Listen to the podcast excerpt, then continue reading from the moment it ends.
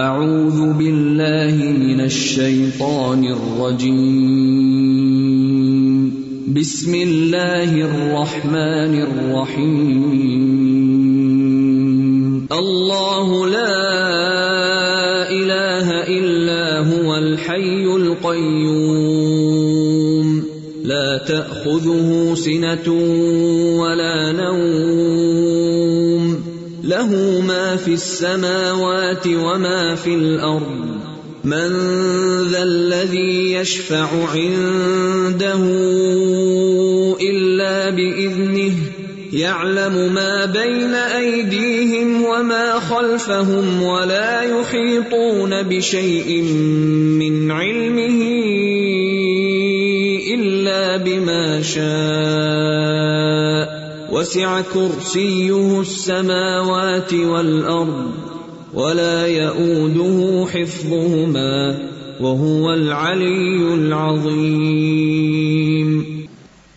نحمده ونصلي على رسوله الكريم اما بعد فاعوذ بالله من الشيطان الرجيم. بسم الله الرحمن الرحيم.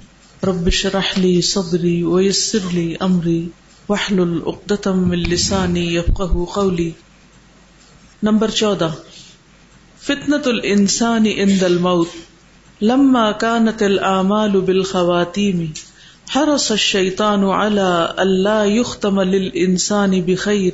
ولذلك فانه يزيد من وسوسته عند الموت۔ حتى يموت على سوء الخاتمه ولذلك كان النبي صلى الله عليه وسلم يدعو قائلا اللهم انی اعوذ بک من التردی والهدم والغرق والحریق واعوذ بک ان يتخبطني الشیطان عند الموت۔ رواه الترمذی وصححه الالبانی۔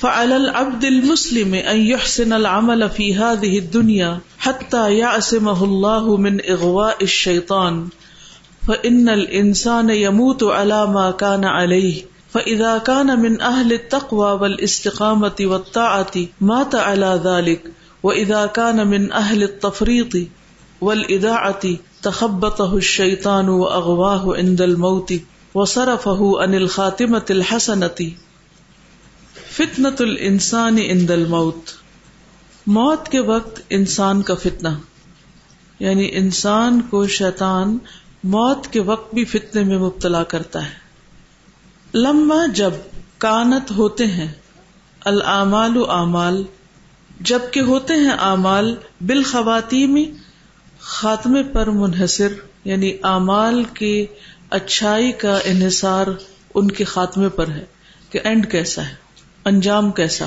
آخر کیسی ہے۔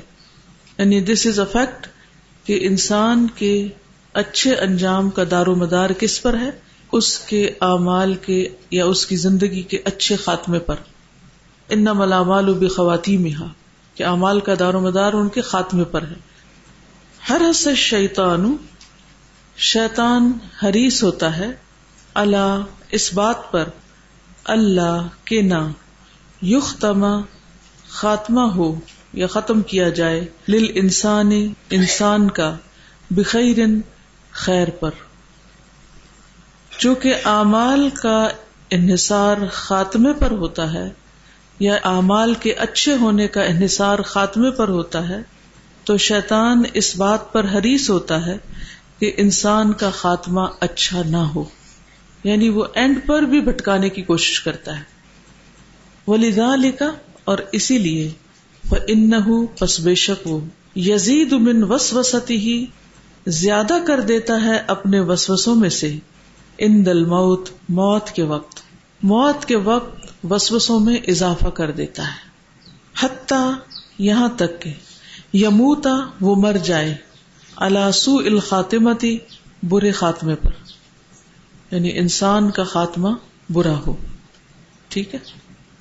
ولیدال کا اسی لیے کانا تھے ان نبی صلی اللہ علیہ وسلم، صلی اللہ علیہ وسلم ید او دعا کرتے تھے قائلن یہ کہتے ہوئے یا فرماتے ہوئے اللہ اے اللہ، انی بے شک میں اعوذ بکا، تیری پناہ چاہتا ہوں۔ منت تردی گر کر مرنے سے، اوپر سے نیچے گرنے سے۔ ولحدمی اور چھت کے گرنے سے۔ ولغرقی اور ڈوب کر مرنے سے۔ ولحریقی اور جلنے سے یعنی جل کر مرنے سے۔ وہ اعوذ بکا اور میں تیری پناہ چاہتا ہوں۔ ان یہ کہ یا الشیطان، دیوانہ کر دے مجھے شیطان ان دل موت موت کے وقت۔ یعنی نبی صلی اللہ علیہ وسلم خاص طور پر ان الفاظ کے ساتھ دعا کرتے تھے کہ شیطان موت کے وقت مجھ پہ غالب نہ آئے، مجھے خپتی نہ کر دے، میرے حواس گم نہ کر دے۔ اس حدیث سے کیا پتا چلتا ہے؟ اس دعا سے کیا پتا چلتا ہے؟ کہ وہ موت کے وقت بھی نہیں چھوڑتا۔ اس کے علاوہ جو یہ باقی موت کی اقسام ہے یعنی انسان کسی بلند عمارت سے یا پہاڑ سے گر کے مرے، یا یہ کہ کوئی بلڈنگ اس کے اوپر آ گرے، یا وہ ڈوب جائے، یا وہ جل جائے، تو اس سے بھی پناہ مانگنی چاہیے۔ اور یہ سب چیزیں تو ظاہر نظر آتی ہے نا؟ جلنا، ڈوبنا، یہ سب چیزیں سامنے سامنے دکھتی ہیں۔ لیکن ایک مرنے والا انسان ہو سکتا اپنے بیڈ پر لیٹا ہوا، بظاہر اس کے اوپر کچھ ایسی چیز نظر نہ آئے اور انسان کے بڑے سکون کی موت مرا ہے۔ لیکن کوئی دوسرا نہیں جانتا کہ شیطان اس وقت اس کو کس طرح ورگلا رہا تھا۔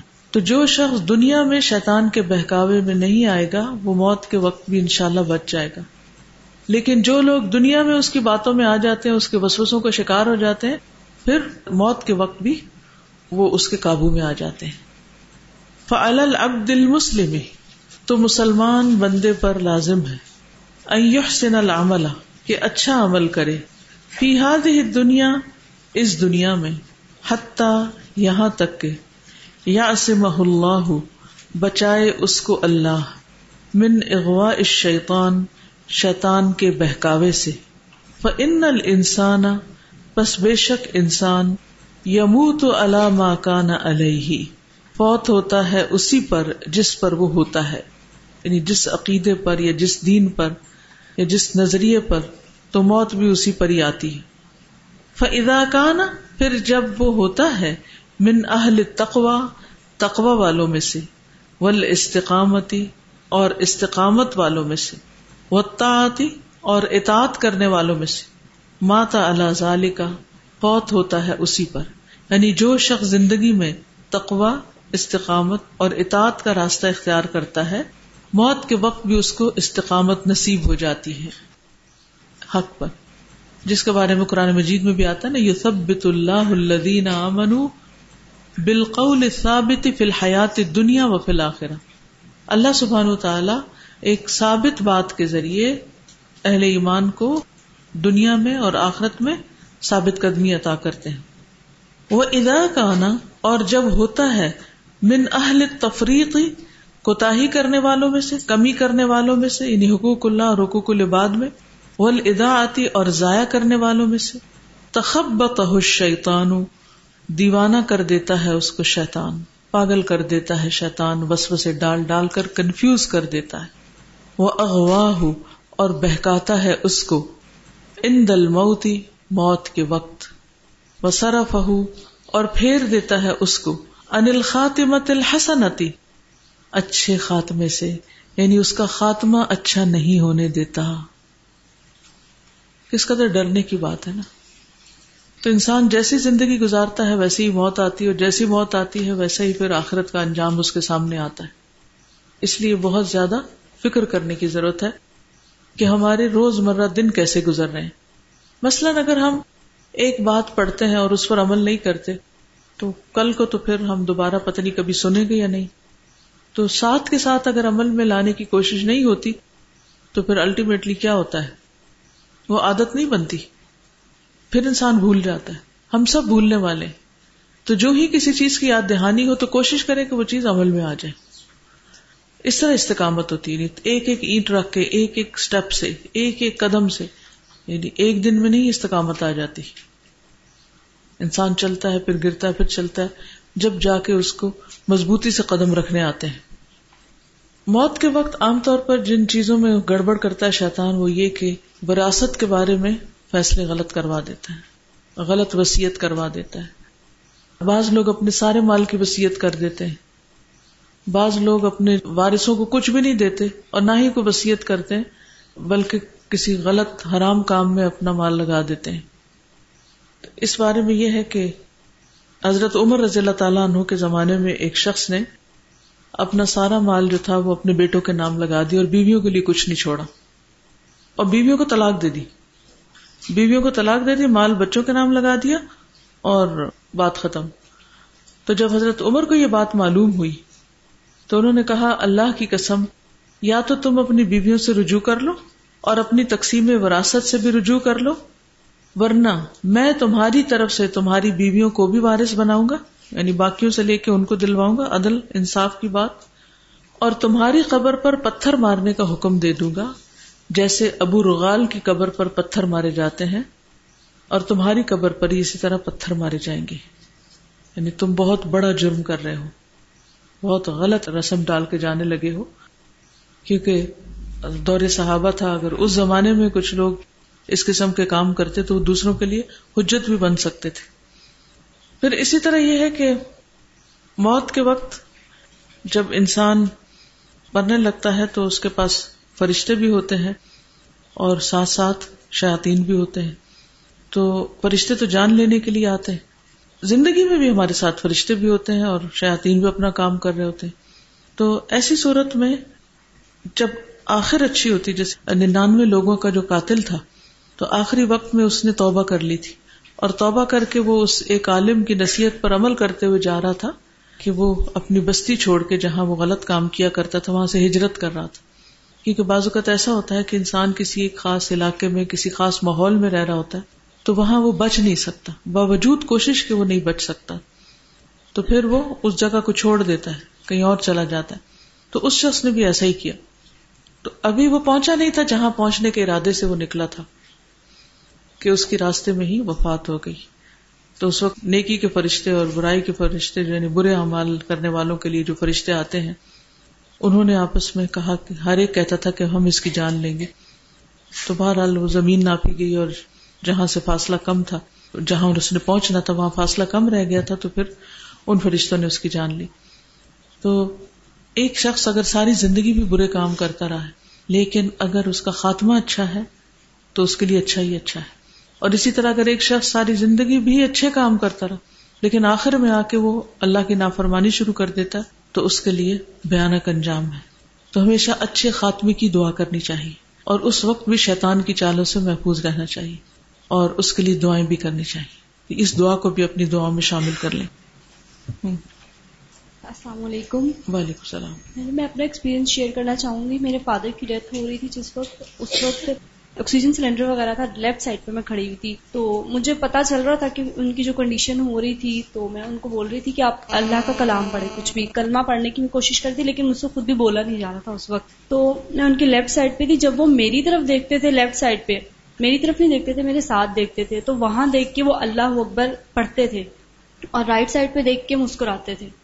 اور مجھے اس وقت سمجھ نہیں آ رہی تھی کہ وہ لیفٹ سائڈ پہ دیکھ کے اللہ اکبر اتنی زور سے کیوں پڑھ رہے ہیں؟ میں ان کو کلمہ پڑھنے کا کہہ رہی ہوں، وہ کلمہ نہیں پڑھے، وہ اللہ اکبر پڑھ رہے ہیں۔ اور تک بھی رات پڑھنے کی کوشش کر رہے تھے، لیکن ان سے بولا نہیں جا رہا تھا اس وقت نا تو مجھے اب یہ چیز سمجھ آئی ہے کہ واقعی شیطان پتہ نہیں کس طریقے سے تکلیف دیتا ہوگا اور کس طریقے سے روکتا ہوگا۔ اب دیکھیے کہ جو حضرت ایوب علیہ السلام نے کہا کہ انی مسن یا شیطان عذاب، تو وہ بیماری کی حالت میں تھے۔ اور ان کو شیطان نے تنگ کر رکھا تھا۔ تو آپ سب کا بھی ایکسپیرینس ہوگا کہ جب کبھی آپ بیمار ہو جاتے ہیں تو آپ چڑچڑے بھی ہو جاتے ہیں، آپ اریٹیٹ ہونے لگتے ہیں۔ اور اس وقت کوئی آپ کو کچھ کہے تو آپ اس کا الٹا کرتے ہیں۔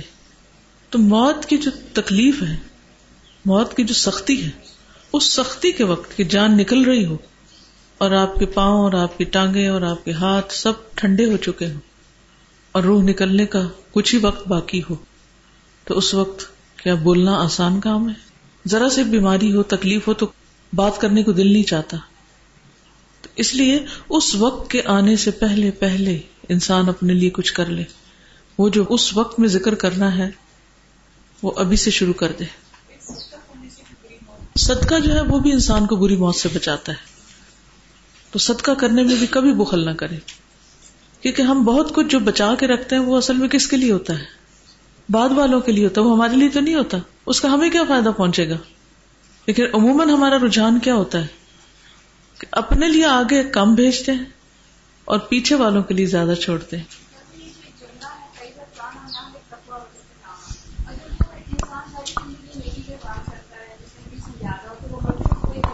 اور وہ جہنم میں چلا جاتا ہے۔ تو اس کی کیسے تصدیق ہم کریں گے کہ ہم دعا بھی کرتے ہیں، نیکی کے اعمال بھی کرتے ہیں، لیکن کوئی شخص پھر اینڈ پہ آ کے وہ غلط ایسا کیا کام کرتا ہے کہ کیونکہ ہمارے سامنے تو صرف اس کا ظاہر ہوتا ہے نا۔ ہمیں تو اس کے باطن کا نہیں پتا۔ ٹھیک ہے نا؟ وہ تو اللہ ہی بہتر جانتا ہے۔ اللہ تعالیٰ کسی پر ظلم نہیں کرتا۔ ٹھیک؟ یعنی ایک شخص بظاہر حج پہ ہر سال جا رہا ہے۔ آپ کو کیا پتا وہ کیوں جا رہا ہے؟ وہ کسی بزنس کے لیے جا رہا ہے یا لوگوں کے نظر میں حاجی مشہور ہونے کے لیے جا رہا ہے یا کیا نیت ہے اس کی جانے کی؟ ایک شخص بڑے بڑے لنگر کھولے ہوئے ہے بڑے بڑے نیکی کے کام کر رہا ہے اور ہم کہتے ہیں، واہ بھی واہ، بہت صدقہ کرتا ہے، لیکن ہمیں کیا پتا وہ سب کچھ کیوں کر رہا ہے؟ تو اللہ تعالیٰ کو تو پتا ہے نا؟ ٹھیک ہے؟ کچھ لوگ نیکی آدتن کرتے ہیں۔ وہ یہ کام ایسے نہیں تو ویسے کر لیا ان کو اس سے خوشی ہوتی ہے، ایک سیلف پرائڈ ملتی ہے یا ایک ان کو اچھا لگتا ہے تو بس وہ اس لیے کرتے ہیں، وہ اللہ کے لیے نہیں کرتے۔ تو جب تک کوئی کام خالصتاً اللہ کے لیے نہ ہو، تو بظاہر وہ کتنا بھی بڑا ہو۔ وہ نہ صرف یہ کہ قبول نہیں ہوگا، بلکہ الٹا جرمانہ ہوگا اس پر کہ تم نے یہ کیا، کیوں تھا ایسے؟ دھوکا کیوں دیا؟ منافقوں کی یہ حالت ہے نا یوہاد اللہ ولدین تو اس لیے اللہ تعالیٰ کسی پر بھی ظلم نہیں کرتا۔ اللہ بہتر جانتا ہے کہ کس کو کہاں رکھنا ہے۔ بس ہم اس بات کی فکر کریں کہ اپنا معاملہ اللہ سبحان و تعالی کے ساتھ خالص کر لیں۔ نمبر ففٹین پندرہ نمبر۔ تجنید النساء للفساد۔ ان المرأة المتبرجة من اعظم جنود ابلیس علیہ لعنت اللہ۔ فهو يستخدمها لنشر الفساد والرذیلة۔ ولذلك قال رسول الله صلی اللہ علیہ وسلم، المرأة عورة فإذا خرجت استشرفها الشيطان ومعنى استشرفها الشيطان أي انتبه إليها وتمع فيها وتسلط عليها رواه الترمذي وصححه الألباني وقال سيد بن المسيب رضي الله عنه ما بعث الله نبيا إلا لم يأمن أن يهلكه بالنساء ولعزم فتنة النساء قال النبي صلى الله عليه وسلم ان دنیا حلوت خدرت و ان اللہ عز و وجل مستخلفکم فیہا لینظر کیف تعملون. فاتقوا الدنیا واتقوا النساء فان اول فتنة بنی اسرائیل كانت في النساء، رواه مسلم. وقال ابن عباس رضی اللہ عنہما لم يكن كفر من قد مضى الا من قبل النساء، وهو كائن كفر من بقي من قبل النساء. وقال حسان بن عطیہ ما اتیت امت قط الا من قبل نسائهم۔ تجنید۔ تجنید کا لفظ جند سے، جند کہتے ہیں فوج کو، لشکر، جنود۔ تجنید کہتے ہیں بھرتی کرنا ریکروٹمنٹ تجنید النساء عورتوں کی بھرتی ریکروٹمنٹ للفساد، فساد کے لیے۔ فساد کے کام کے لیے عورت کو اعلی کار بنانا۔ عورتوں کے ذریعے غلط کام کروانا، یہ بھی شیطان کا ایک بہت بڑا ہتھ کنڈا ہے۔ ان المر اتا بے شک عورت المتبر جتا بے پردہ۔ تبرج قرآن مجید میں آتا ہے لفظ۔ بے پردہ عورت، من آزم جنود ابلیسا ابلیس کے لشکروں میں سے سب سے بڑا لشکر ہے۔ یعنی ابلیس جن لوگوں سے کام لیتا ہے، ان میں سب سے ٹاپ پر بے پردہ عورتیں ہیں۔ ابلیس علیہ ہی اس پر لانت اللہ اللہ کی لانت کہ وہ اللہ کی رحمت سے دور ہو جائے یا ہو چکا۔ اللہ تعالیٰ نے اس پر لانت کی۔ فہوا، پس وہ کون؟ کون؟ ابلیس۔ یستخ دمہا استعمال کرا ہے اس کو۔ کس کو؟ عورت کو۔ لنشر الفسادی، فساد پھیلانے کے لیے۔ ور رزیلتی اور گندگی گٹیا پن۔ فضول باتیں، فضول چیزیں۔ ولیدا لکھا اسی لیے قال رسول اللہ صلی اللہ علیہ وسلم، رسول اللہ صلی اللہ علیہ وسلم نے فرمایا المر ات عورت عورت پردے کی چیز ہے۔ فضا خرجت، پھر جب وہ نکلتی ہے استشرفہ جھانکتا ہے اس کو اشیتان شیتان تاکتا ہے اس کو شیطان۔ روا ترمدی ترمزی نے اس کو روایت کیا ہے. وہ صحح البانی البانی نے اس حدیث کو صحیح قرار دیا ہے. وہ مانا اور مانا. استشرف الشیطان. اس کا مانا کیا ہے؟ ائی یعنی انتبہ، متوجہ ہوتا ہے. الحا اس کی طرف. و تم افیحا اور امید رکھتا ہے اس میں. وہ تسلط علیہ اور مسلط ہو جاتا ہے اس پر. یعنی عورت جب اپنا پردہ اتار دیتی ہے یا جب وہ بغیر پردے کے نکلتی ہے، تو شیطان کا اس پر قابو پانا آسان ہو جاتا ہے۔ پھر وہ غیر مردوں کو اٹریکٹو بنا کر اس کو دکھاتا ہے اور اس کے ذریعے مردوں کو فتنے میں ڈالتا ہے اور ان کے ایمان کو خراب کرتا ہے، ان کے ایمان کو کمزور کرتا ہے۔ جب ان کا ایمان کمزور ہو جاتا ہے، تو پھر ان کے اندر سے خیر اور بھلائی کی قوت ختم ہو جاتی پھر انہیں اپنی بیوی، اپنے گھر کی عورت بہت بری لگتی اور باہر کی سجی بنی عورت بہت اچھی لگتی، جس کی وجہ سے ان کی نگاہیں بھی خراب ہوتی ہیں اور وہ نگاہوں تک کی تو بات نہیں رہتی، وہ چیز دل میں چلی جاتی، تو اس کے دل میں بھی بگاڑ آتا ہے اور یوں بہت سی خرابیاں پیدا ہونے لگتی وقال سعید ابن المسیب، سعید بن مسیب کہتے ہیں، رضی اللہ عنہ، اللہ ان سے راضی ہو جائے، ما بعث اللہ، نہیں بھیجا اللہ نے۔ نبی کوئی بھی نبی اللہ مگر لم یا امن نہیں وہ امن میں آیا۔ کہ ہلاک کر دیا جائے اس کو بن نسائی عورتوں کی وجہ سے۔ سعید بن مسیب جو ایک تابعی ہیں، وہ کہتے ہیں کہ جتنے بھی انبیاء گزرے ہیں، وہ سب اس بات سے خوف میں رہے کہ کہیں ان پر عورتوں کی خرابیوں کی وجہ سے عذاب نہ آ جائے۔ ولی عزمی یہ عزم نہیں ہے، عزم ہڈی کو کہتے ہیں۔ تو یہ عزم ہے۔ این زیر زوئے پہ ازور۔ ٹھیک ہے؟ لفظ ٹھیک کر لیجیے ولی عزم فتنا تن اور عورتوں کا بڑا فتنا یعنی اس کی بڑائی یا اس کی جو انٹینسٹی ہے، اس کے بارے میں قال نبی صلی اللہ علیہ وسلم، نبی صلی اللہ علیہ وسلم نے فرمایا، ان دنیا بے شک دنیا حلوتن میٹھی ہے، سویٹ ہے خزیرتن سرسبز ہے۔ یعنی چکھنے میں بھی اور دیکھنے میں بھی بڑی خوشگوار ہے۔ وہ ان اللہ عز و جل اور بے شک اللہ عز و جل مستخلف حکم تمہیں جانشین بنانے والا ہے۔ فیحا اس میں یعنی پچھلی جنریشن چلی جائے گی تو بہت سی چیزیں تمہارے پاس آ جائیں گی۔ پھر تم زمین کے مالک ہو جاؤ گے۔ لیم ذرا تاکہ وہ دیکھے۔ لیم ذرا تاکہ وہ دیکھے۔ کئی فتح ملون تم کیسے عمل کرتے ہو؟ فتق دنیا پس بچو دنیا سے۔ پس ڈرو یا بچو دنیا سے۔ وتق النساء، اور بچو عورتوں سے۔ فن پس بے شک، اول فتنتی، پہلا فتنا بنی اسرائیل بنی اسرائیل کا کانت فن نسا وہ عورتوں میں تھا۔ یعنی عورتوں کے ذریعے وہ شروع ہوا تھا۔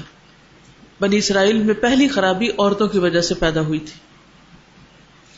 تو اس میں کیا بتایا گیا کہ عورت کے فتنے کے بڑا ہونے یعنی یہ فتنا کتنا بڑا ہے، اس کے بڑا ہونے کی وجہ سے ہی نبی صلی اللہ علیہ وسلم نے دنیا کی حقیقت بتائی کہ دنیا بظاہر دیکھنے میں بڑی خوبصورت ہے اور تمہیں یہ دنیا ملے گی، تم اس میں جانشین بنو گے۔ جیسے صحابہ کرام کو بعد میں بہت فتوحات حاصل ہوئی۔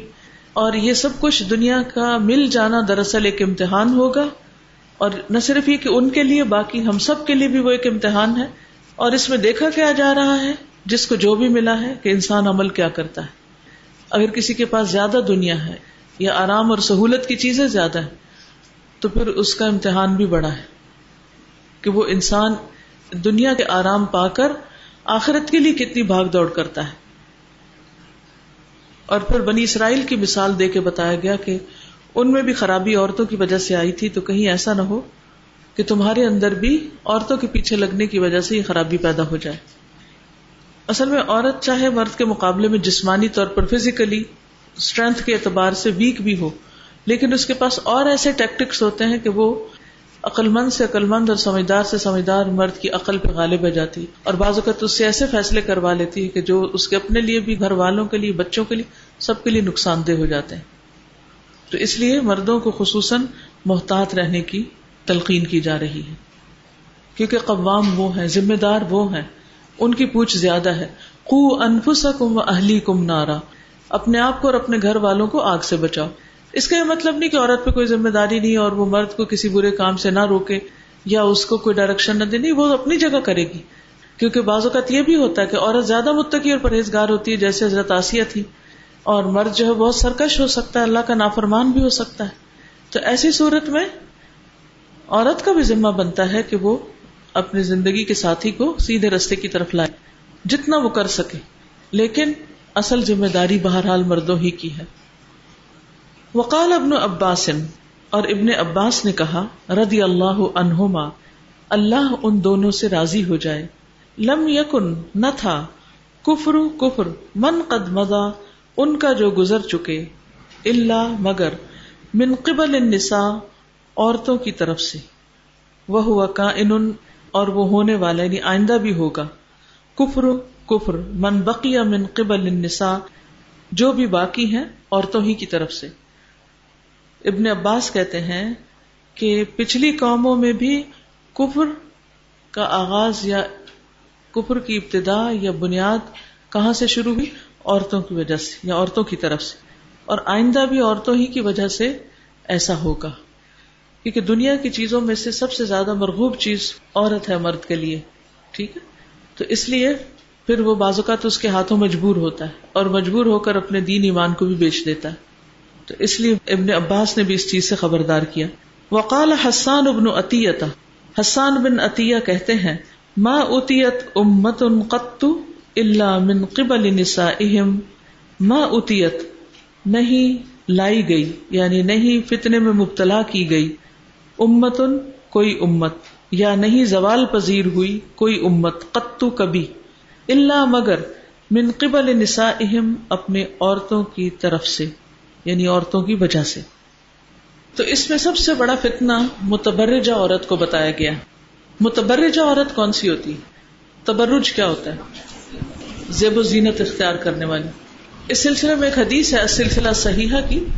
رسول اللہ صلی اللہ علیہ وسلم نے فرمایا تمہاری بدترین عورتیں وہ ہیں جو زینت کا اظہار کرنے والی اور تکبر سے چلتی ایسی عورتیں منافق ہیں، ان میں سے کوئی بھی جنت میں داخل نہیں ہوں گی مگر سرخ چونچ اور سرخ پیر والے کبے کی طرح یعنی بہت کم۔ یعنی کبے عام طور پر پورے کے پورے کالے ہوتے ہیں، ان کی چونچ بھی کالی ہوتی ہے۔ لیکن کچھ کبے ایسے ہوتے ہیں، بہت ریئر، کم، جو ہارڈلی دیکھنے میں آتے ہیں اور وہ کیسے ہوتے ہیں؟ کہ ان کی چونچ بھی سرخ اور پاؤں بھی سرخ۔ یعنی پھر کم تعداد ہوگی جو جنت میں جانے والی ہوگی۔ ایک اور حدیث سے بھی پتہ چلتا ہے کہ آپ صلی اللہ علیہ وسلم نے فرمایا کہ میں نے جہنم کو دیکھا اور اس میں جانے والی اکثریت کون تھی؟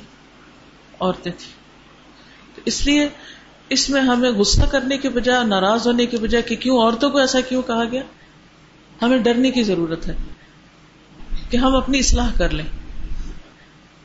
ورنہ جنت میں بھی عورتیں ہوں گی اور جنت کی عورتوں کی سردار بھی ہوں گی۔ جیسے حضرت فاطمہ ہے ٹھیک ہے؟ اس میں بدترین عورتیں کس کو بتایا گیا ہے؟ جو زینت کا اظہار کرنے والی اور تکبر کی چال چلنے والی۔ یعنی جن کی چال میں بھی تکبر، چال میں اٹھان، چال میں توازو نہیں ہیل کوئی بھی ہو، جوتا کوئی بھی ہو، لیکن اصل چیز جس کی طرف توجہ کرنے کی ضرورت ہے وہ یہ ہے دو بنیادی چیزیں بتائیے کہ زینت کا اظہار ہو رہا ہو اور تکبر کی چال ہو۔ آپ نے ان کو منافق بتایا۔ جی۔ دو چیزیں میرے ذہن میں آ رہی تھی ایک تو یہ کہ جتنے بھی معاشرے میں ہمارے اس ٹائم مسائل چل رہے ہیں، تو میرے ذہن میں آتا تھا کہ ان کا کوئی ایسا حل ہو جو ایک حل ہو اور بہت سارے وہی بات کے سانپ مر جائیں ایک ہی لاٹھی سے۔ تو میرے ذہن میں جو چیز آتی تھی نا، وہ ہمیشہ سے یہ آتی تھی کہ یہ جو خواتین بازاروں میں گھومتی ہیں اور یہ جو باہر نکلی ہوئی ہیں نا، ان کو کسی طرح پکڑ کے اندر بند کر دیا جائے۔ یہ بند ہو جائیں گی نا تو بہت سارے مسائل جو ہے نا، خواتین کے نہ صرف بلکہ مردوں کے بھی اور معاشرے کے، یہ مجھے لگتا تھا کہ جیسے ختم ہو جائیں گے۔ اور وہی چیز اس میں بھی مجھے نظر آ رہی ہے۔ دوسری یہ چیز کہ میں دیکھتی ہوں کہ یہ جو دکھاوا کرنا ریاکاری ہے اور زینت کا اظہار، یہ پھر بھی ایک جو طبقہ ہے نا خواتین کا، مردوں میں تو چلے سمجھتا ہے اس کو کہ یہ منع ہے، لیکن عورتوں میں بڑا جائز کیا ہوا اس کو۔ عورتوں کی محفلوں میں تو ایسے یہ چیز ہوتی ہے کہ یعنی بہت دیندار طبقہ جو ہے وہ بھی یہ سمجھتا ہے کہ یہ جائز ہے یا اس طرح سے ہم کر سکتے ہیں کہ عورتوں میں کیا وہ چیز گناہ نہیں رکھتی۔ جی ریا کاری کا تو ہم جائزہ نہیں لے سکتے کہ ان کے دل میں کیا ہے، یہ تو اللہ ہی بہتر جانتا ہے۔ لیکن جو چیز منع ہے وہ اسراف ہے، اسراف اور شو آف کرنا یعنی دوسرے کو نیچا دکھانے کے لیے کرنا۔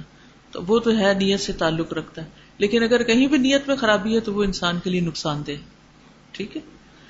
پھر شوہر کی غیر موجودگی میں زیب و زینت کا گناہ۔ رسول اللہ صلی اللہ علیہ وسلم نے فرمایا، تین آدمیوں کے بارے میں مت سوال کرو۔ یعنی مت پوچھو ان کا کیا انجام ہوگا۔ ان میں سے ایک ایسی عورت کہ اس کا شوہر اس سے غائب ہو۔ غائب ہونے سے مراد وہ کسی دوسرے ملک میں ہو، کسی دوسرے شہر میں ہو یا فوت ہو چکا ہو۔ ہے نہیں۔ اور وہ اس کے دنیاوی اخراجات پورے کر کے گیا ہو۔ یعنی اس کے گزر بسر کا سارا انتظام کر کے گیا ہو۔ پھر وہ اس کی عدم موجودگی میں بند سور کر باہر نکلی۔ ان کے بارے میں مت پوچھو کہ کتنے بڑے مجرم ہیں۔ پھر اسی طرح ایک اور حدیث میں آتا ہے، رسول اللہ صلی اللہ علیہ وسلم نے فرمایا، جہنمیوں کی دو قسمیں میں نے ابھی تک نہیں دیکھی۔ ان میں سے ایک وہ لوگ ہیں جن کے پاس بیل کی دموں جیسے کوڑے ہوں گے، جن سے وہ لوگوں کو ماریں گے۔ دوسری قسم ان عورتوں کی ہے جو کپڑے پہننے کے باوجود ننگی ہوں گی۔ یعنی زینت کا دکھانا۔ صرف مردوں میں نہیں، عورتوں کے اندر بھی۔ کپڑے پہننے کے باوجود ننگی۔ جیسے بات ہوئی تھی نا کہ ناپ سے لے کر گھٹنوں تک جو ہے وہ حرام ہے دکھانا۔ تو اس کا یہ مطلب نہیں کہ بس صرف انسان اتنا کپڑا پہن لے اور گھر میں واقعی ننگا پھرنا شروع کر دے۔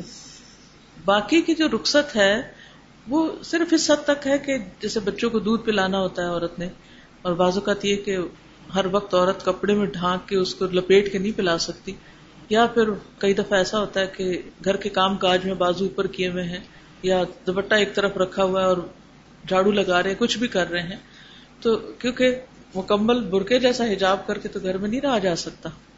اگر یہ کہا جائے کہ عورت کا عورت سے اتنا ہی پردہ ہے جتنا عورت کا مرد سے ہے، تو پھر تو فرق ہی نہیں رہ جاتا۔ کیونکہ مرد مرد ہے اور عورت عورت ہے۔ تو دونوں میں فرق تو بہرحال ہے، لیکن وہ ضرورت رخصت ہے، دکھاوے کی اس میں اجازت نہیں، ٹھیک؟ اور جن پارٹس کو چھپانا چاہیے، ان پارٹس کو دکھانا تو پھر بالکل ہی غلط ہو جاتا ہے۔ یعنی ٹائٹ اسکنی پینٹس وغیرہ یا ساڑی وغیرہ پہن کے تو پیٹ کا وہ حصہ بھی ننگا کر دینا جس کا دکھانا بالکل ہی حرام ہے۔ بازو کا دیکھا نا اپنے کمر پوری ننگی ہو رہی ہوتی۔ تو یہ عورتوں میں بھی اس طرح ننگا ہو کے پھرنا یا بیٹھنا درست نہیں۔ حیا جو ہے ایمان کا حصہ ہے۔ جی۔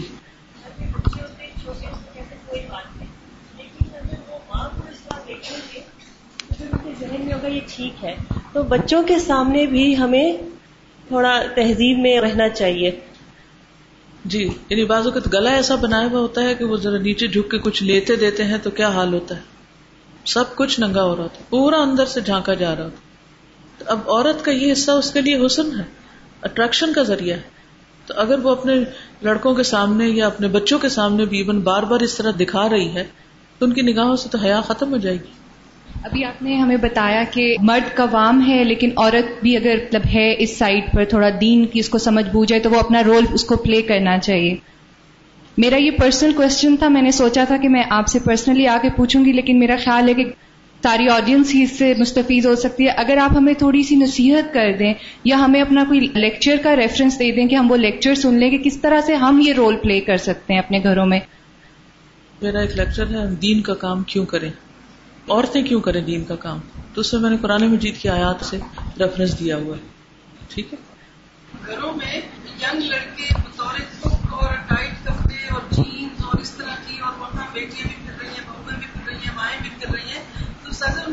کیا کیا جائے اور ان سے کیا اس سے روکا جائے؟ دیکھیں، ہماری بات تو کیا اہمیت رکھتی؟ اصل تو اللہ کا حکم ہے۔ قرآن مجید کی وہ آیات دکھائی جائیں، احادیث دکھائی جائیں کہ دیکھیں، اللہ تعالیٰ نے منع کیا۔ تو اگر کوئی منع ہو جائے تو اپنا فائدہ ہے۔ کیونکہ ایسی عورتوں کا انجام کیا بتایا گیا ہے؟ اور میں دوسری قسم کی عورتیں جو کپڑے پہننے کے باوجود ننگی ہوں گی۔ یہ بہت قابل غور جملہ ہے۔ کپڑے پہننے کے باوجود ننگے ہونا۔ اب یہ ساری صورتیں ان کی آپ خود ڈسکس کر سکتے ہیں کہ کپڑا پہن کے ننگا انسان کیسے کیسے ہوتا ہے؟ یا تو اس کی شیپ یا کٹ ایسا ہوتا ہے، یا وہ سی تھرو ہوتا ہے، یا بہت ٹائٹ ہوتا ہے۔ مائل ہونے والی اور دوسروں کو مائل کرنے والی۔ یعنی مقصد اس سے کیا ہوتا ہے کہ دوسرے ہمیں اچھا سمجھے دوسرے ہمیں توجہ دیں۔ ان کے سر بخت اونٹ کے کوہان کی طرح ہے یعنی سروں پر انہوں نے بال باندھے ہوئے ایسی عورتیں جنت میں داخل نہیں ہوں گی، نہ جنت کی خوشبو پائیں گی۔ حالانکہ جنت کی خوشبو اتنے اتنے لمبے فاصلے سے آتی ہے۔ یعنی ایسی خواتین جو ہیں وہ اپنے لیے خود مشکل کرنے والی تو جب انجام انسان کے سامنے ہوتا ہے تو پھر وہ اپنے عمل کو بھی درست کر لیتا ہے۔ یہ جو سی تھرو والی بات ہے اور بعض اوقات ایسا ہوتا ہے کہ شلوار پہنی ہوئی ہے، اوپر ہو رہی ہے ٹخنوں میں۔ ایک دفعہ کسی کلینک میں تھی میں، تو وہاں ایک لڑکی تھی، بہت اسمارٹ خوبصورت۔ تو عورتیں دیکھیں اس کو، مردوں کا تو میں سوچتی تھی کیا حال ہوتا ہوگا اس کو دیکھ کے۔ تو اس نے جو کپڑے پہنے ہوئے تھے وہ اتنے سی تھرو تھے کہ جب وہ اندر آئی تو مجھے لگا جیسے بالکل میں نے کچھ نہیں پہنا ہوا مجھے اتنی شرم آئی نا۔ جتنی دیر ہم وہاں بیٹھے رہے، وہ ڈیل کرتی رہی، وہ مرد بھی بیٹھے ہوئے، عورتیں بھی بیٹھے ہوئے، میرا دل کرے، میں کیا کروں نا؟ میں نے بڑی دعا کی اللہ سے کہ میں اس کو کچھ کہوں۔ کون بتائے گا اس کو؟ لیکن پھر یہ میرے ساتھ اور بھی ایک دو تھے، میں نے کہا اس کو کچھ کہتے ہیں، انہوں نے کہا نہیں نہیں، کچھ نہیں، اثر ہوتا، کیا فائدہ کہنے کا؟ میں نے کہا ہاں، ہم ایک دفعہ کہہ دیں۔ خیر، میں نے جا کے اس کو نا جب جانے لگی نا تو میں اٹھ کے گئی، میں نے اسے کہا کہ آپ ماشاء اللہ بہت پیاری ہیں، اللہ نے آپ بڑا خوبصورت بنایا اس طرح کر کے نا تھوڑی سی تعریف کی اس کی، جو اس میں تھی چیزیں۔ میں نے کہا کہ ایک چیز جو مجھے لگی کہ اگر آپ جو بھی اس کو کہنا تھا کہ اگر آپ لباس میں تھوڑا سا یہ کر لیں کیونکہ آپ اتنی اٹریکٹو ہیں اور اس سے سب مرد دیکھ رہے ہیں اور آپ کا جسم اتنا نمایاں ہو رہا ہے، تو ہمیں تو قرآن میں یہ حکم ہے، حدیث میں حکم ہے۔ سزا یقین کریں، اس نے بالکل برا نہیں منایا۔ حالانکہ میں جب جا رہی تھی تو میرا خیال تھا کہ وہ شاید ایک دم بلنٹ ہو جاتے ہیں نا لوگ آج کل کہنے لگی اچھا آئی ڈیڈنٹ فیل اٹ مجھے اس کی بات نا بہت یاد رہے گی۔ اس نے کہا اچھا I didn't feel it I didn't know کہ I am looking like this تب خود بھی نہیں احساس ہوتا نا کہ کوئی احساس دلانا چاہیے ہمیں۔ تو بعض اوقات ہم کیا کیا کریں ایسی سچویشن میں؟ آرام سے جا کے ٹیپ کر کے کندھے کا مرد آپ کو دیکھ رہے ہیں۔ سارے مرد آپ کو دیکھ رہے ہیں۔ کچھ کہنا چاہیے نا بتانا چاہیے نا۔ آپ بہت خوبصورت لگ رہی ہیں سب آپ کو دیکھ رہے ہیں۔ جیسے نماز پڑھتی ہیں عورتیں میں نے کئی دفعہ دیکھا ہے مالس میں بھی اس کے پریئر یا کرنا ہوتا ہے۔ نماز بھی لڑکیاں پڑھ رہی ہیں آج کل بڑا رجحان ہے نماز کی طرف۔ لیکن کوئی نماز کی اس طرح نہیں جینس پہنی ہوئی ہے چھوٹا سا اسکارف ہے وہ۔ تو میں نے کیا کیا ہے کہ الحمد للہ کہ یہ نماز کی چادریں بنا کر کے نا تو مال میں بھی اور میں نے کہا کہ جس جگہ بھی اپروچ ہو وہاں پہ رکھ دی جائیں کچھ تو کیا ہے اور کچھ اور کروں گی کہ یہ تاکہ وہ پہن کے اس وقت اور ادھر ہی رکھ جائیں۔ یہ چیز میں نے دبئی میں بہت دیکھی تھی۔ آتے تھے وہ نیچے سے بھی پہن لیتی تھی اور اوپر بھی پہن کے پڑھ کے نماز رکھ کے پھر چلی جاتی تھی۔ دیکھیں نا نماز جو ہے نا انسان کو برائی سے روکتی ہے۔ اگر نماز میں انسان اپنا سطر پورا کر لے صحیح طور پر تو دن میں پانچ دفعہ اس کی پریکٹس ہو جائے صحیح لباس پہننے کی۔ تو پھر بازار نکلتے وقت بھی اس کا لباس صحیح ہو جائے گا۔ آپ جب کپڑے پہنے نا تو ایک دفعہ شیشے کے سامنے کھڑے ہو کر یہ ضرور دیکھا کریں کہ اس سے کیا کیا آپ کا جھلک رہا ہے۔ کیونکہ بعض اوقات خود کو سامنے سے نہیں پتا چلتا۔ جب تک دوسری نگاہ آپ کو نہ دیکھے۔ ٹھیک ہے چلیے۔ نیکسٹ ہے، التفریق بین الزوجین۔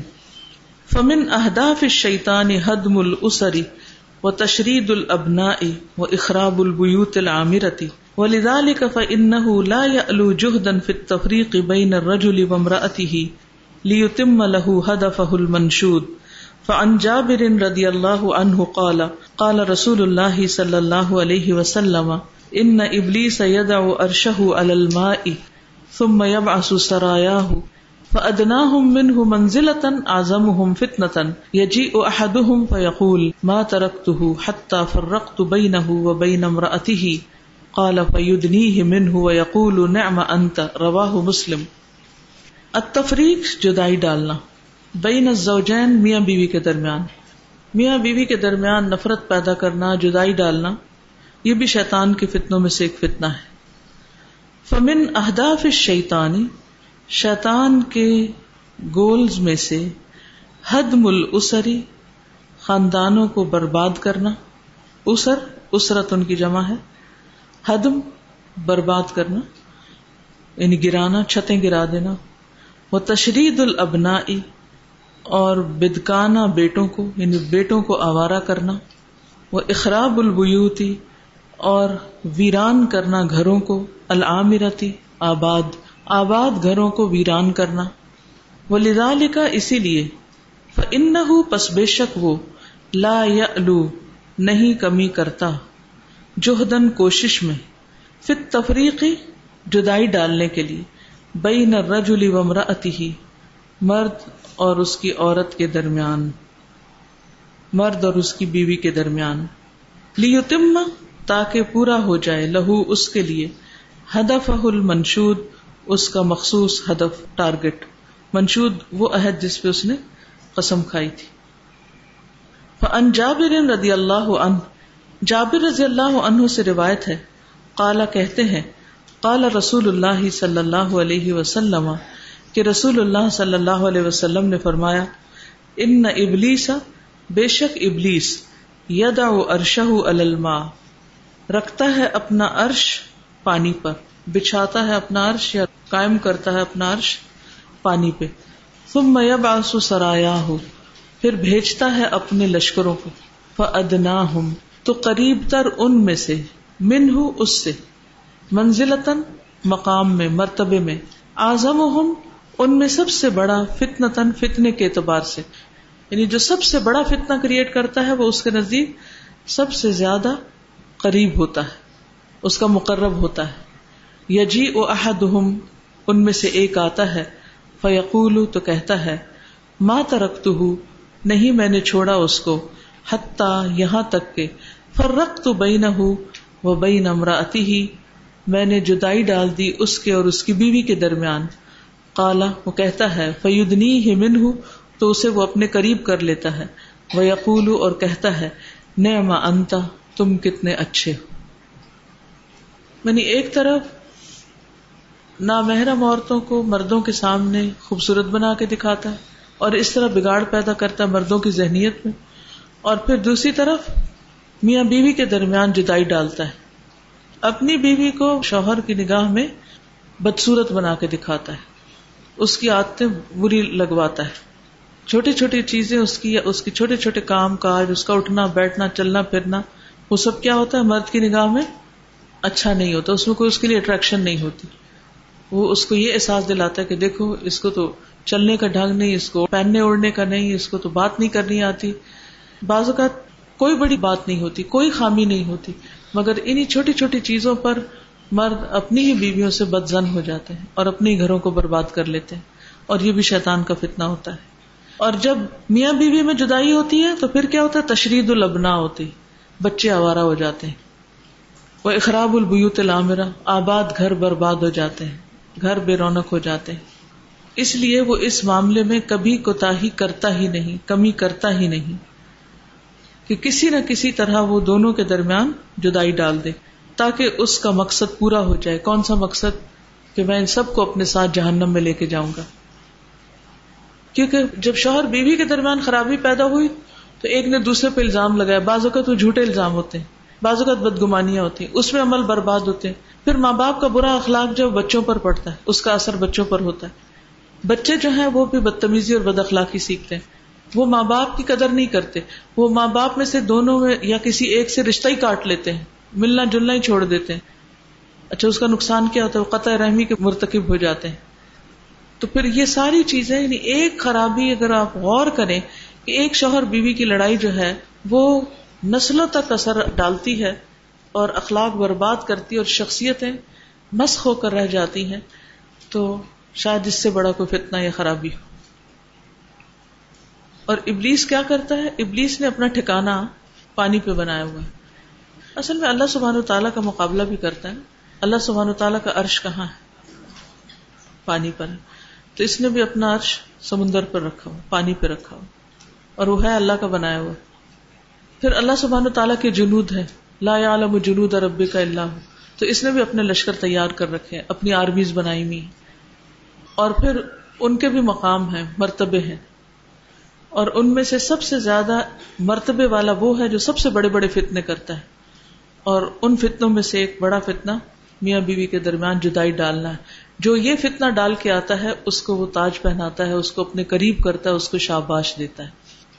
تو اس لیے ہر ممکن کوشش کرنی چاہیے کہ گھر کا ماحول درست رہے، خواہ اس کے لیے کتنا بھی صبر کرنا پڑے۔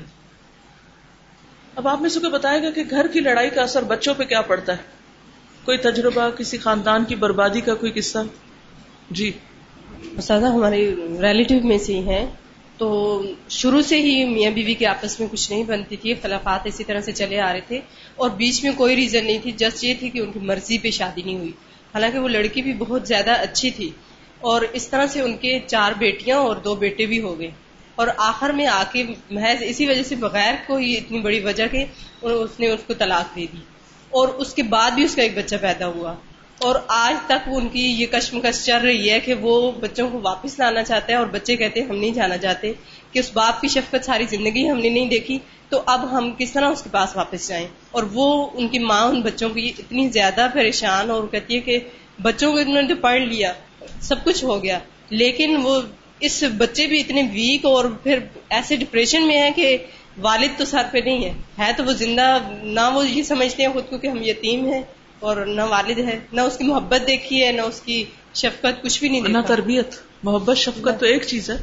اور جو تربیت ذمہ داری ہے باپ کی اور خصوصاً لڑکوں کے لیے وہ بھی ساری ختم ہو جاتی۔ اور ان بچیوں نے ادھر سے نکل کے دوسری جگہ جب گئی ہیں دینی تعلیم بھی اتنی زیادہ حاصل کر لی ہے سب کچھ اور وہ اب کہتی ہیں کہ والدین کے جو حقوق ہیں تو ہم کس طرح ان کو پورا کریں؟ والد کے حقوق کو۔ کہ والد جو ہے اس طرف نہیں بچوں کے لیے بھی آزمائش ہو جاتی ہے۔ السلام علیکم۔ اصل میں یا میں سمجھتی ہوں کہ والدین کو اللہ تعالیٰ صرف دنیا میں اس لیے نہیں بھیجتا کہ وہ بچے کو پیدا کر دیں اور خود لڑائی میں پڑ جائیں۔ بچے کو پیدا کرنا تو اللہ کا کام ہے اس کی حکمت ہے لیکن اس کو انسان بنانا ماں باپ کی ذمہ داری ہے۔ سب سے پہلے جو ان کی لڑائی کا نشانہ بنتا ہے، وہ ان کی اولاد بنتی ہے۔ اور نہ صرف اپنی اولاد کے مجرم بن رہے ہوتے ہیں، پوری نسل کے لیے جرم بنا رہے ہوتے ہیں۔ اس میں سب سے زیادہ جو قربانی دینا پڑے گی، وہ ماں کو ہے۔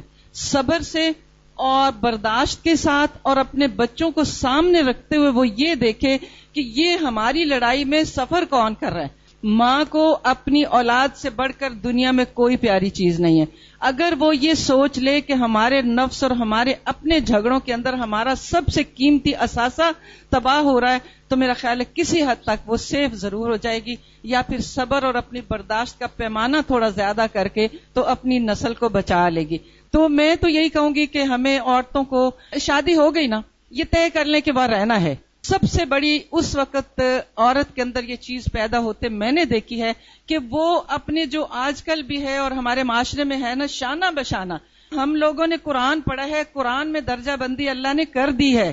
مرد آپ پر ڈومینیٹ ہے، آپ اس کے اکول آنے کی کوشش نہ کریں اور ان کی برتری کو تسلیم کر لیں۔ کیوں؟ آپ کے سامنے ایک نسل پوری ہے۔ قرآن اس میں پتہ چلتی ہے اور جس کی وجہ سے ریلیشن شپ ہمارے صحیح ہو سکتے ہیں۔ کہ ہم یہ دیکھیں کہ اس بندے میں پازیٹو پوائنٹ کیا ہے۔ اللہ تعالیٰ کہتے ہیں نا کہ ایک چیز تمہیں بری لگتی ہے، ہو سکتا ہے دوسری چیز تمہیں اچھی لگے۔ تو ہم ہمیشہ نیگیٹو سائڈ اتنا شیطان میں بڑا کر کے دکھاتا ہے کسی بھی شخص میں کہ ہم اس کی پازیٹو سائڈ کو دیکھنا ہی بھول جاتے تو ہمارا یہ فرض ہے کہ ہم دیکھیں کہ اس میں پازیٹو پوائنٹس کون سے ہیں جس سے پھر ریلیشن شپ آپ کا زیادہ اچھا ہو۔ شکریہ۔ ایک دو چیزیں اور بھی ہیں کہ شیطان اور کیا کیا کرتا ہے۔ نمبر سیونٹین اور نمبر ایٹین آگے اور لکھ لیجیے جو مزید ایڈ کر لیجیے اس میں ایک ہے، اہم چیزیں بھلوا دینا۔ اہم چیزیں بھلوا دینا۔ اہم چیزوں میں سب سے اہم چیز کیا ہے؟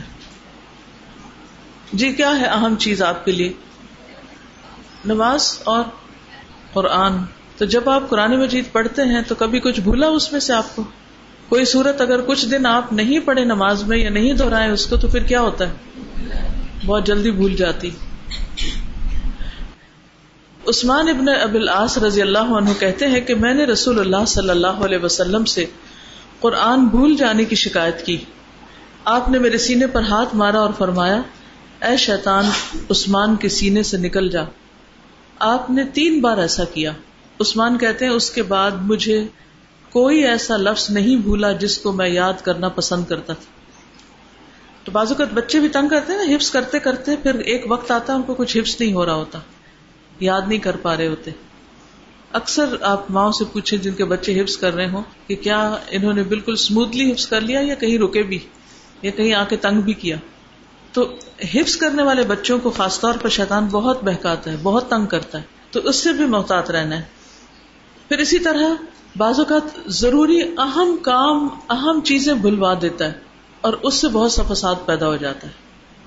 مثلاً آپ نے اپنے ہسبینڈ سے کہا کہ آتے ہوئے آپ دہی لیتے آئے اور وہ بھول گئے۔ کبھی ایسا ہوا؟ اس کا نتیجہ کیا ہوتا ہے پھر؟ اس کا نتیجہ گھر میں کیا ہوتا ہے جب دہی بھول کے آتے ہیں؟ وہ شیطان کا مقصد پورا ہو جاتا ہے۔ میاں بیوی میں بعض اوقات کوئی بہت بڑا ایشو نہیں ہوتا۔ چھوٹی چھوٹی باتیں ہوتی ہیں۔ جن کی وجہ سے ایک دوسرے سے کڑتے رہتے ہیں کھنچتے رہتے ہیں اور وہ مل کے بہت بڑی چیز بن جاتی۔ موسی علیہ السلام جب خضر علیہ السلام کی ملاقات کے لیے گئے تھے، تو راستے میں ان کے ساتھ کون تھا؟ یوشا بن نور، ان کے خادم۔ انہوں نے ساتھ اپنے کیا لیا؟ مچھلی۔ وہ ایک نشانی کی تھی کہ جہاں مچھلی سمندر میں جائے گی، وہیں پر وہ ملیں گی۔ اب ہوا یہ کہ وہاں پر علیہ السلام تھک گئے، ان کی آنکھ لگ گئی اور مچھلی وہاں سے نکل کے پانی میں چلی گئی۔ اب علیہ السلام جب اٹھے تو یوشے کو چاہیے تھا کہ وہ علیہ السلام کو بتاتے، لیکن بالکل بھول گئے اور بہت دور آگے نکل گئے۔ پھر بات یاد آئی، پھر واپس آنا پڑا۔ تو یہ اتنی بڑی مشقت کس لیے کاٹنی پڑی؟ صرف بھول کی وجہ سے۔ تو بعض اوقات اہم چیزیں بھلوا دیتا ہے، نماز میں بھلوا دیتا ہے، ذکر بھلوا دیتا ہے، کسی سے کیا ہوا وعدہ بھلوا دیتا ہے۔ کسی کی کوئی امانت لوٹانی ہے آپ نے، وہ بھلوا دیتا ہے۔ تو یہ بہت دفعہ ایسا ہوتا ہے۔ اس لیے یا تو انسان کو لکھ لینا چاہیے۔ انسان جب کسی سے وعدہ کرے تو لکھ لے، یا کوئی نشانی رکھ لے تاکہ بھولے نہیں۔ خاص طور پر آخرت کے فائدے کی چیزیں بلوا دیتا ہے۔ جیسے نبی صلی اللہ علیہ وسلم سے کیا بلوایا تھا اس نے؟ للت القدر کی خبر دینے کے لیے آپ آ رہے تھے، دو لوگ لڑ رہے تھے، لڑائی بھی اسی قسم کی چیز ہوتی ہے نا، تو آپ کے ذہن سے وہ اٹھا لی گئی۔ آپ نے فرمایا کہ مجھے للت القدر کے بارے میں بتایا گیا اور میں اس کی خبر دینے کے لیے نکلا تھا کہ دو آدمی آئے جو لڑ رہے تھے۔ ان کے ساتھ شیطان تھا تو مجھے بلا دیا گیا۔ اب تم للت القدر کو رمضان کے آخری اشرا نویں، ساتویں، پانچویں رات میں تلاش کرو۔ پھر اسی طرح اٹھارہواں پوائنٹ ہے، گفتگو کے ذریعے انسان کو بہکانا۔ گفتگو کے ذریعے بہکانا۔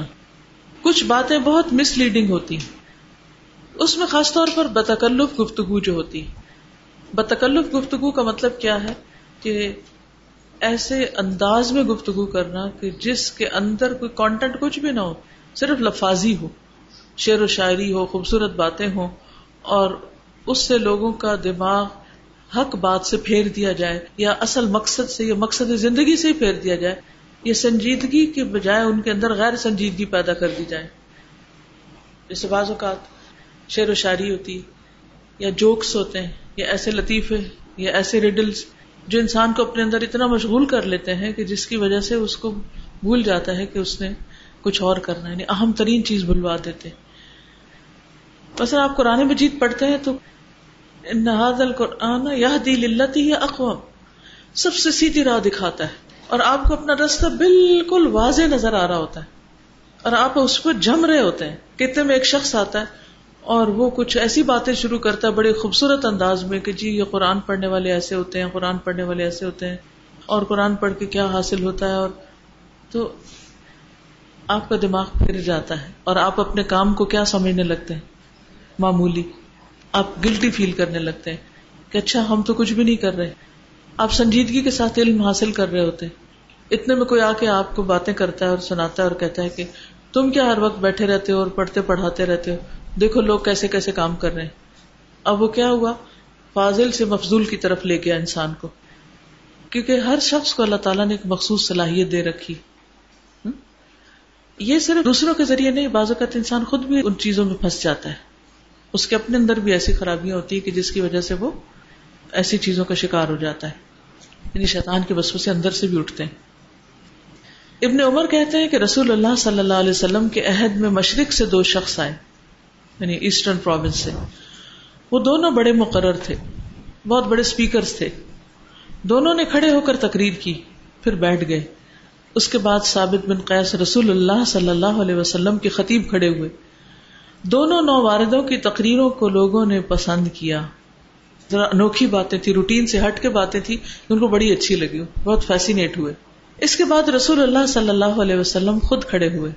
آپ نے خطبہ دیا، فرمایا، اے لوگو، اپنی بات ہی کہا کرو۔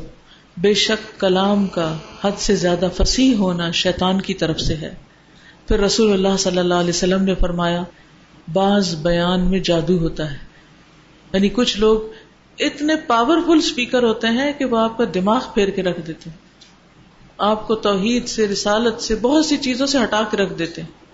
تو اس لیے یہ نہیں دیکھنا کہ ہاں بہت اچھا بولتا ہے۔ یاد رہے گی یہ بات؟ کہ کسی کے بھی اچھا اسپیکر ہونے کی علامت یہ نہیں کہ وہ بہت اچھا بولتا ہے۔ بڑا مزہ آیا۔ سن کے تو مزہ ہی آ گیا۔ یہ اصل بات نہیں ہے کہ مزہ آیا کہ نہیں آیا۔ اصل چیز کیا ہے؟ کہ بات کیا کہی گئی اور اس بات کا افیکٹ کیا ہوگا؟ تو یہ بہت اہم ہوتا ہے۔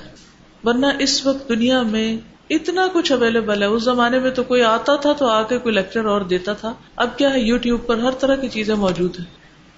صرف لیکچر نہیں، نشید، گانے، طرح طرح کے جوکس فلمیں ڈرامے ہر چیز موجود ہے۔ اب کیا ہوتا ہے؟ ایک کوئی چیز آپ ایسی حق سے ہٹی ہوئی دیکھ لیتے ہیں، سن لیتے ہیں، تو نتیجہ کیا ہوتا ہے؟ کیا نتیجہ ہوتا ہے؟ ڈسٹریکٹ ہو جاتے ہیں۔ آپ اچھے بھلے قرآن پڑھ رہے ہوتے ہیں، پڑھا رہے ہوتے ہیں، اس میں آگے جا رہے ہوتے ہیں، اتنے میں کوئی فتنہ بیچ میں آ جاتا ہے، آپ کو اس رستے سے ہٹا دیتا ہے۔ اور ہٹتے ہٹتے ہٹتے آپ قرآن سے بہت دور چلے جاتے ہیں اور آپ کو پتہ بھی نہیں چلتا۔ اتنا معزز کام چھوڑ کے آپ اور چیزوں میں اٹریکٹ ہو کے ان چیزوں میں لگ جاتے ہیں۔ تو کبھی بھی یہ نہ دے کیونکہ یہ یاد رکھیے، ہر ایک کے کرنے کا ایک کام ہے۔ یہ ڈھونڈیے آپ کو اللہ نے کس کام کے لیے پیدا کیا۔ آپ کہاں موسٹ افیکٹو ہیں؟ آپ زیادہ بہتر کیا کر سکتے ہیں؟ اگر آپ نے وہ تلاش کر لیا تو پھر دنیا ادھر سے ادھر ہو جائے۔ آپ نے اپنی جگہ سے نہیں ہٹنا۔ یہ یاد رکھیے۔ ورنہ ہوا کا ایک جھونکا آئے گا، آپ ادھر سے ادھر ہو جائیں گے، دوسرا آئے گا تو ادھر سے ادھر اڑا کے کر دے گا تیسرا کہیں اور لے جائے گا۔ اپنی صلاحیت کو پہچانے۔ کیونکہ زندگی بڑی محدود ہے۔ علوم بہت سے ہیں، کرنے کے کام بہت سے ہیں۔ دیکھیے، آپ زیادہ اچھا کیا کر سکتے ہیں؟ اس کو کیجیے کبا چلا، ہنس کی چال، اپنی بھی بھول گیا۔ صرف یہ نہ دیکھے اچھا فلاں شخص اس فیلڈ میں ایکسل کر گیا۔ چلو، میں اپنا، میرا تو کوئی خاص نیوز چھوڑو، میں وہ کر لیتی ہوں۔ نہ وہ ادھر کے رہے، نہ ادھر کے رہے۔ تو اپنے آپ کو پہچانے اور پھر اس کام کی برتھ کو جانے کہ یہ چیز چاہے چھوٹی سی دکھ رہی ہے، لیکن امت کو یا انسانیت کو کتنا بڑا فائدہ پہنچا سکتی۔ تو وہ کون سا کام ہے جس کو کر کے آپ کے ایمان میں اضافہ ہوتا ہے؟ اور آپ لوگوں کو زیادہ سے زیادہ فائدہ پہنچا سکتے ہیں۔ اس کو مضبوط پکڑے لوگوں کی باتوں میں نہیں آنا۔ یاد رہے گا؟ اور خصوصاً عورتوں کے لیے بڑی مشکل ہے۔ بہت جلدی باتوں میں آ جاتی۔ جن نے لایا گلی عہدے نال چلی۔ جس نے باتوں میں لگا لی، اسی کے ساتھ چل پڑے۔ تو یہ نہ دیکھے کون کہہ رہا ہے، کس طرح کہہ رہا ہے، یہ دیکھے کیا کہہ رہا ہے۔ یہ مجھے سوٹ بھی کرتا ہے؟ یا یہ میرے کرنے کا کام بھی ہے؟ یا میں شوق ہی شوق میں ہر چیز کرنی ہے آپ نے؟ اسی طرح مثلاً ایک شخص ایک خاص صلاحیت کا مالک ہوتا ہے۔ آپ اس کو وہ کام نہیں کرنے دیتے، کسی اور کام میں لگا دیتے۔ کبھی خود بھی ہم لگ جاتے ہیں۔ مثلاً اچھے بھلے گھر میں پڑھ رہے ہوتے ہیں، لکھ رہے ہوتے ہیں، کچھ کر رہے ہوتے ہیں۔ اتنے میں ہمیں کوئی چیز ٹیڑھی پڑی نظر آتی۔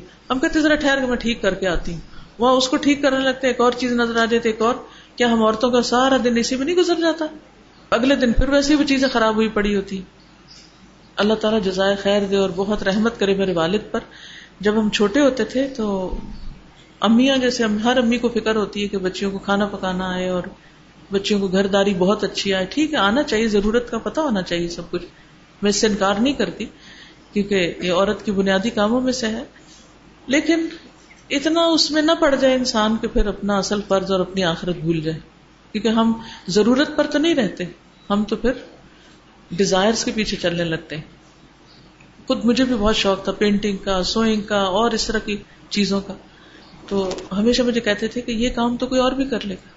لیکن جو میں تمہیں سکھا رہا ہوں، جو میں نے تمہیں پڑھایا وہ تو لوگ نہ پڑھ رہے ہیں، نہ پڑھا رہے ہیں۔ ان کا مطلب یہ تھا کہ قرآن سیکھنے، سکھانے کا کام تو کوئی اور نہیں کر رہا۔ تو جو کام باقی لوگ کر رہے ہیں، وہ وہ کرتے رہے۔ جو کام کوئی نہیں کر رہا، وہ تم کرو۔ پھر اسی طرح مجھے یاد ہے بہت چھوٹی تھی میں اس وقت اس وقت واشنگ مشین آئی تھی۔ اور جس وقت میرے والد نے سنا تھا کہ واشنگ مشین آ گئی، سب سے پہلے جا کے خرید لائے تھے۔ ہمارے گھر میں اور کوئی لگژری کی چیزیں نہیں ہوتی تھی، لیکن ان کا کہ فوراً کپڑے دھونے کم کرو اور اس وقت کو پڑھنے پڑھانے میں لگاؤ۔ کیونکہ بعض اوقات ہم دو پیسے کی بچت کرتے کرتے نہیں، وہ کام کوئی اور بھی کر سکتا ہے۔ تو مجھے ہمیشہ کہتے تھے، وہ کرو جو کوئی اور نہیں کر رہا یا جو کوئی اور نہیں کر سکتا۔ اور یہ صرف میں نہیں، آپ میں سے بھی ہر شخص۔ اللہ نے اس کو کسی ایسی خاص صلاحیت کے ساتھ پیدا کیا جو وہی وہ کام کر سکتا، کوئی اور نہیں کر سکتا۔ کیونکہ اللہ نے آپ کو اس کے لیے بنایا، تو اپنے کام کی ورت پہچانے۔ وہ کریں جو آپ کر سکتے ہیں۔ اور پھر عمر کا ایک وقت ہوتا ہے یا ایک حصہ ہوتا ہے جس میں انسان دو تین آپشن چوز کر کے اس میں سے کسی ایک میں چلا جاتا ہے۔ اب یہ نہیں کہ آپ ایک میں چلے گئے، وہ آگے تک پہنچے، پھر آپ اس کو چھوڑ کے ایک نئی شروع کر دیں اور انہیں تجربوں میں زندگی ضائع کر دیں۔ تو باقی کسی چیز میں ایکسل کریں یا نہ کریں، اس چیز کو آپ ضرور دیکھیں کہ اپنی آخرت کے لیے جو جو چیزیں آپ کر رہے ہیں، ان سے کسی بھی طرح نہ ہٹیں۔ کیونکہ شیطان کا بہت بڑا وار ہوگا۔ کہ وہ اللہ کے راستے سے ہٹانا چاہتا ہے بندوں کبھی اندر کے بسوسوں سے، کبھی لوگوں کی باتوں سے، اور کبھی لوگوں کی محبتوں سے۔ کچھ لوگوں کے لیے آزمائش نفرتیں ہوتی ہیں اور کچھ لوگوں کے لیے آزمائش محبتیں ہوتی ہیں۔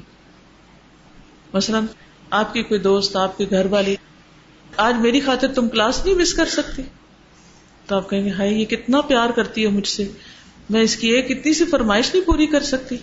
چلو، آج میں کلاس مس کرتی ہوں، بعد میں ریکارڈنگ لے لوں گی، پھر سن لوں گی۔ پھر پورا کر لوں گی تو یہ بھی شیطان کی چالیں ہوتی ہیں۔ ان سے بھی بچنا ضروری ہے۔ شیطان اپنے مشن میں ڈٹرمنٹ ہے۔ کچھ ہو جائے وہ نہیں باز آتا۔ ہمیں ہر تھوڑی چیز آگے سے ہٹا دیتی۔ اور چیزوں کی طرف لگا دیتی۔ پھر اسی طرح بڑھ بڑھ کے باتیں کروانا۔ مترف کہتے ہیں کہ میرے والد نے کہا کہ میں بنی عامر کے وقت کے ساتھ حضور صلی اللہ علیہ وسلم کے پاس گیا۔ تو ہم نے کہا کہ آپ ہمارے سید ہیں۔ آپ نے فرمایا سید تو اللہ تبارک و تعالیٰ ہے۔ تو ہم نے کہا آپ ہم میں افسل ہیں۔ افسلیت کے اعتبار سے بڑے ہیں۔ درجات کے اعتبار سے۔ آپ نے فرمایا اپنی بات کہہ لو یا فرمایا کہ اپنی بات میں سے کچھ کہہ لو مگر شیطان تمہیں بہکا نہ دے۔ یعنی ایسے کلمات نہ کہو کہ جو زیبا نہیں اور ان کا فائدہ بھی کچھ نہیں۔ جس سے بتا خواہ مخواہ کی خوش آمدے کرنا۔ یہ بھی ٹھیک نہیں۔ پھر اسی طرح لمبے لمبے خطبے دینا اور ان میں باتیں بنا بنا کے پیش کرنا۔ پھر غلط جملے بلوانا یعنی کسی کی مدہ میں یا پھر ایگزیجریشن مبالغہ آرائیاں بہت کرنا، چھوٹی سی بات کو بہت بڑا بنا کے پیش کرنا، جھوٹی افواہیں پھیلانا بےحدہ شاعری بےحدہ شاعری بھی انسان کو اللہ کے دین سے غافل کر دیتی۔ پھر انسانی رویوں پہ حملہ آور ہوتا ہے شیطان، کہ آپ کو آ کے بیٹھے بیٹھے رلا دیتا ہے۔ یعنی بعض مقام ایسے ہوتے ہیں کہ جس میں انسان کو رونا آ بھی جاتا ہے تو اس کو بھی کنٹرول کرنے کی کوشش کرنی چاہیے۔ معاذ رضی اللہ تعالیٰ عنہ کو جب نبی صلی اللہ علیہ وسلم نے یمن روانہ فرمایا تو آپ خود انہیں چھوڑنے کے لیے نکلے۔ راستہ بھر ان کو وسیعت فرماتے رہے۔ معاذ سوار تھے، آپ پیدل چل رہے تھے۔ جب آپ انہیں وسیعتیں کر کے فارغ ہوئے تو فرمایا، معاذ ہو سکتا ہے آئندہ سال تم مجھ سے نہ مل سکو۔ یعنی اشارہ تھا کہ میں بہت ہو جاؤں گا۔ ہو سکتا ہے کہ آئندہ سال تم میری مسجد اور میری قبر پر سے گزرو۔